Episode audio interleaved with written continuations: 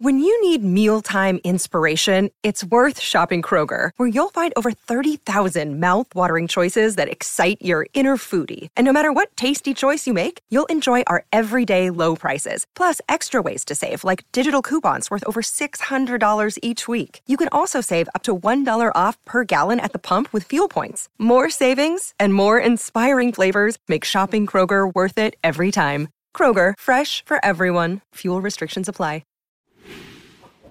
Thank you. We're back again to wash the stink of the UFC Apex off of our collective eyeballs to watch big fights with a big crowd in Anaheim for UFC 298. As we lead up to UFC 300, these cards are getting stacked. We have 13 ranked fighters in just 12 fights on this card, but today we're going to focus on spotlighting a few fighters and fights that are flying under the radar. We're going to make picks on the whole card, but I will be putting a spotlight on Rinya Nakamura, the undefeated cannon out of Saitama, Japan, Oban Elliott, the Welshman making his debut, and we're going to talk a little bit about a cracker of a fight. I think everyone has forgotten about. Fight fans, listen up. We have teamed up once again with DraftKings Sportsbook. UFC 298 is just around the corner. It's a banger of a card, and have we got a deal for you? Will Topuria dethrone the great, or will Alexander Volkanovski come back and defend his title? Right now, new customers can get a no sweat bet. Get a bonus bet up to $1,000 in the amount of your original bet if it doesn't hit. It's a no brainer. It's a minimum deposit of $5, so sign up using our code on point. And for all you existing customers, okay, DraftKings is not forgetting about you. All customers get SGP insurance every day, which means you get a bonus bet back if just one leg of your SGP loses. Terms may vary, and if sports betting's not even available yet in your state, don't stress. You can still join in on all the fun with DraftKings Daily Fantasy, and you'll still be in with a chance to win some cash prizes. So make sure you download the DraftKings Sportsbook app right now. New customers use the promo code OnPoint and bet to get a no sweat bet, and that's promo code OnPoint over at DraftKings Sportsbook. I'm Max from MMA On Point. Thank you so much to our YouTube members and Hall of Famers, and this is the Unfamiliars for UFC 298.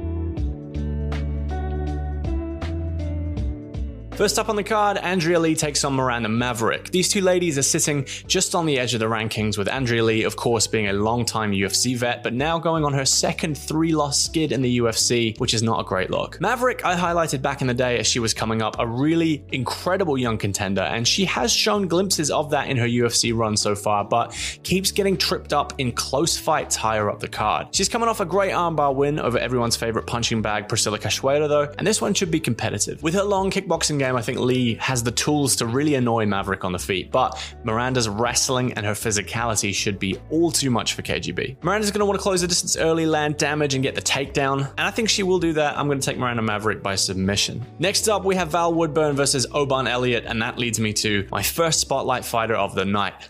Growing up in Merthyr Tydfil, Wales, Oban Elliott's father was an amateur boxer, so young Oban found himself lacing up the gloves from a young age too, trying out his hand at boxing, taekwondo, and judo before settling in the MMA world. He now trains out of a gym with every other big Welsh name in MMA, Shaw Gym, alongside Jack Shore, Jack Marshman, and Brett Johns. Oban lost his father at a young age to suicide, and it nearly destroyed his family. The only escape from the grief came when he was training. So, working nights digging railway track, Oban worked himself to an undefeated 7 0 amateur record in Cage Warriors, winning their amateur tournament title at their 100th event before turning pro. His diverse and powerful kickboxing game and a sneaky wrestling offense too got him a solid 8 wins, 2 losses record in the yellow gloves as a pro. And as good as his ability is, his grit is what really impresses me and what gets him through some of those fights. Before his contender series shot, he said that they would have to take him out of the cage in a box for him to lose this opportunity, and that very nearly came true against his opponent Kike Brito. The second round would turn into an absolute battering for Elliott. He spent most of that round dazed, eating left hooks repeatedly, stumbling around but refusing to lose. To come back in the third round and dominate, knock Brito down, end the round in top position, landing ground and pound was incredible. As the seconds ticked away to the final horn, Elliott looked down into Brito's eyes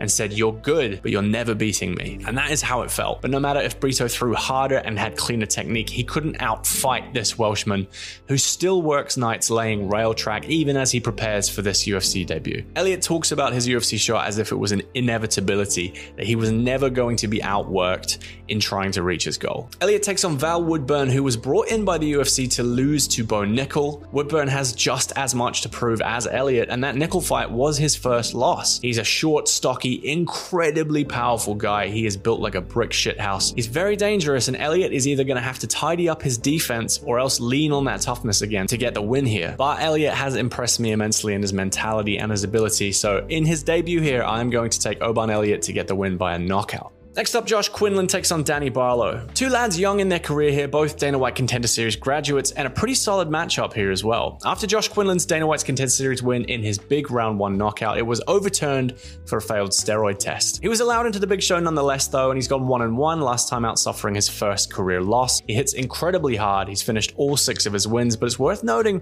steroid use, as far as his comments on the matter go, it wasn't an accidental tainted supplement thing. I'm interested to see how much of his power boxing game dissipates once that PED use stops happening. Danny Barlow comes into this one undefeated, making his debut with five round one finishes of his own. A rangy counter striker with a big reach advantage. He's going to want to avoid the power shots and snipe from range against Quinlan. This one is a coin flip for me. I think it ends by KO, but either guy could take it. Barlow has been clipped on the inside by good power boxes before, though, so just based on that stylistic thing, I'm going to take Josh Quinlan. Oh, I'll he gets it done by knockout. Next up, Mingyang Zhang takes on Brenson Ribeiro. 31 wins, 31 finishes across these lads' records. They like to get it done well before the bell. Zhang is riding a nine fight first round win streak, coming into this one off of Road to UFC, the Asian UFC contract tournament, with the majority of his fights taking place in his native China, which means his record is dodgy. Seriously, his last fight before his Road to UFC shot was against a guy with one win and three losses, and Zhang had already knocked this guy out less than a year earlier. Zhang has actually fought one guy three times. He's finished him in the first round every time. Obviously, this guy hits pretty hard. He's a big boy. He usually fights at 220, but he has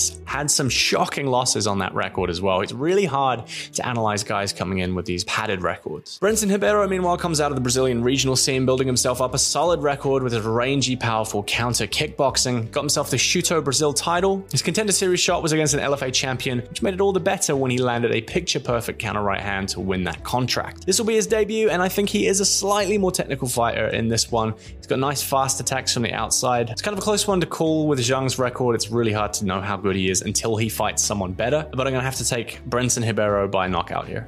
Next up, Carlos Vera takes on Rinya Nakamura, and he is our second spotlight fighter of the night. Rinya Nakamura was born into martial arts. His father, Kozo Nakamura, was an essential figure in the development of MMA in the East, working behind the scenes to help build and run Shooto, one of the first MMA promotions, and the organization behind Vale Tudo Japan, which was the precursor to Pride FC. Kozo was the man who convinced Rickson Gracie to compete in these tournaments, and the rest is history. Kozo Nakamura was well respected in the martial arts world, especially within Japan. And once Rinya turned three, he was brought every day to Purebred Gym in Saitama, which his father built and was attached to their house. There, Rinya grew up surrounded not only by MMA fighters, but MMA legends. Yuki Nakai, Kid Yamamoto, Enson Inoue. Rinya grew up watching these men train every day, and for him, it was a natural choice to end up as a martial artist. When you think of freestyle wrestling, Japan probably isn't the first place that comes to mind, but you'd be wrong there. It is a rich history of wrestling in Japan. They're actually the third overall in Olympic all time medal table for wrestling behind only the Soviet Union and the USA. But Rinya focused on his wrestling from the age of 5 and by 16 he was already medaling at world championship level for his age. In wrestling, if you outscore your opponent by 10 points, they call off the match and you win by a technical fall. It's basically a mercy rule, right? You're winning so hard we don't need the match to continue, that kind of thing. Well, Rinya won 3 of his 4 matches at the under 23 world championships by technical fall, completely dominated the 61 kilo weight class and became the world champion. In the full-blown adult world championships, he suffered a partially torn cornea and couldn't see for two of his five matches, but he still managed to place fifth. And this, more than anything, is what makes Rinya Nakamura special in my eyes. His fighting spirit to continue is amazing, and the physical damage he has fought through in his young career is ridiculous. While sparring with wrestlers 60 pounds heavier than him in the lead up to Olympic qualifiers, Nakamura dislocated his shoulder so badly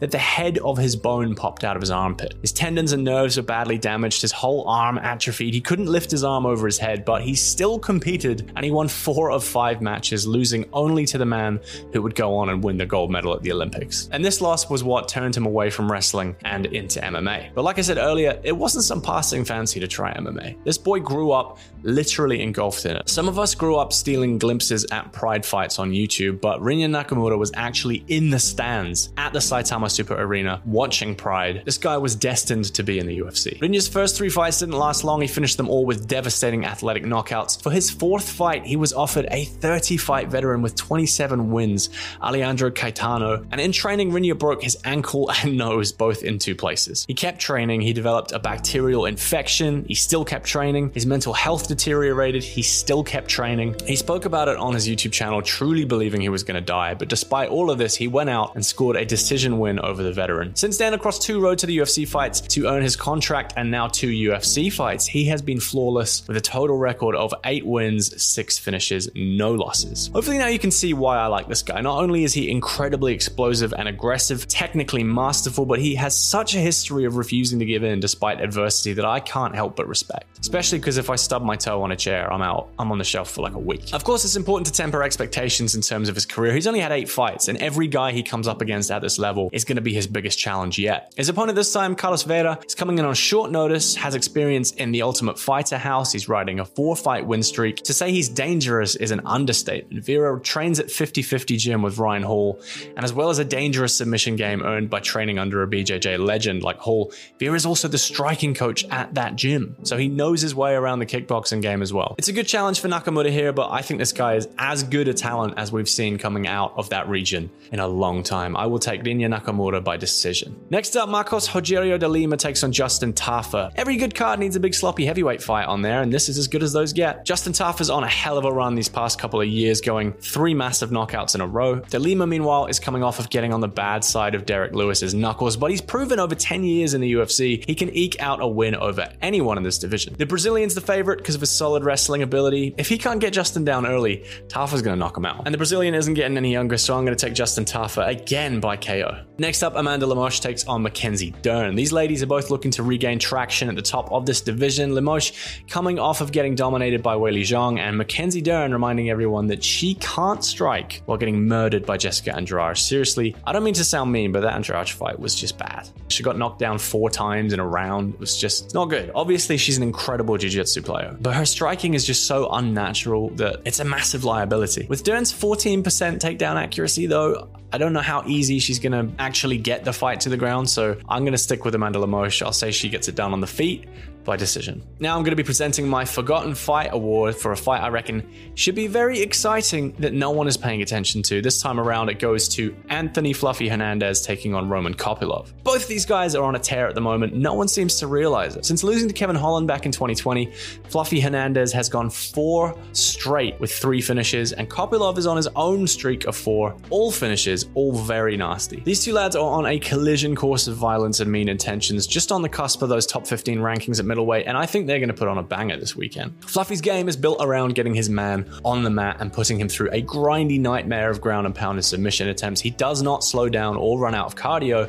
which in itself has won him fights in the past. Kopylov, on the other hand, is like an angry mum with a sandal, violent and accurate from a distance. He sits on the outside of his opponent's range, landing devastating kicks from southpaw and countering really well. Big Chase Hooper here has struggled against smothering wrestlers in the past, which should give Fluffy a big boost, but if this turns into a straight kickboxing match, Kopylov could put Fluffy in the hospital. but with how relentless Hernandez is, and the fact that Kopylov has been tapped out by much worse grapplers than Fluffy, I'm going to stick with him. I'm going to say Fluffy Hernandez gets it done by submission. Next up, Merab Dvalishvili takes on Henry Cejudo. Feels weird there's no belt involved in this, but this is a cracker. Two high level dudes, very similar strengths. I can't wait to see if Henry can do something on the feet here, because despite his Olympic level wrestling, I really do feel like Merab has an edge in the MMA grappling with his damaging Sambo style wrestling. Merab is going on six years undefeated at this point. The way he beat Petr Yan is the same way he'll want to work here outrageous cardio, pressure, and technique to just drown Henry. And despite the size difference, if Aljamain Sterling can out wrestle Henry Cejudo, Cejudo, you've got to imagine Merab Dvalishvili can. I'm going to take Merab. I say he wins it by decision. Next up, Jeff Neal takes on Ian Machado Garry. We finally actually get to see these guys fight after all of the talk online. I'm so bored of it. I just want to see them in there. Neal is one of the most underrated guys in the UFC, but he's coming off a big loss to Shavkat, for which he missed weight by five pounds. You can't help but feel there's some stuff going on there. He's also struggled against long rangey strikers in the past, like Wonderboy Thompson, and Ian is one of the best guys with that style in the game right now. Garry is just going to be looking for those viper fast counter strikes. I think in a kickboxing match, which is how this one's probably going to go down, Ian wins nine times out of 10. I'll take Ian Garry by decision. Next up, Rob Whittaker takes on Paulo Costa. Good fight this. Costa's a relative unknown at this point because he's been the, one of the most inactive fighters on the roster. He's only fought three times since UFC 4 came out, guys. And we're deep into UFC 5 now.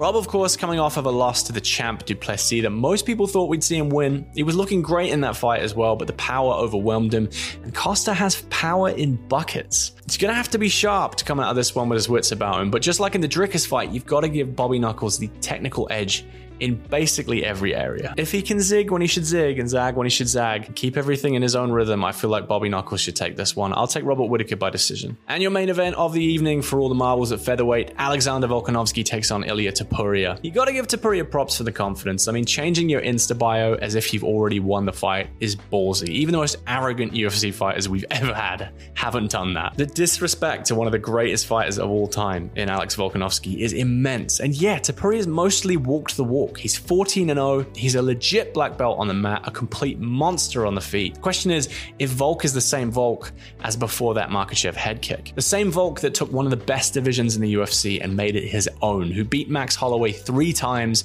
gave Makhachev his toughest fight. Volk seems motivated. He's bouncing back from a bad KO really fast though, and it's a bit scary. The odds are dead even, and as bad as Topuria is, I'm still just not ready to pick against one of the GOATs. So I'm sticking with Alexander Volkanovski. I'll say he gets it done by TKO and remains the champion. What do you guys reckon? I'm sure you disagree. I hope you liked our little spotlights. Keep an eye on those guys. Thank you as always to our YouTube channel champions and members. If you want to click the join button, you can go ahead and do that. Help support the channel and get a bunch of cheeky bonuses your way. Have a great weekend and enjoy the violence.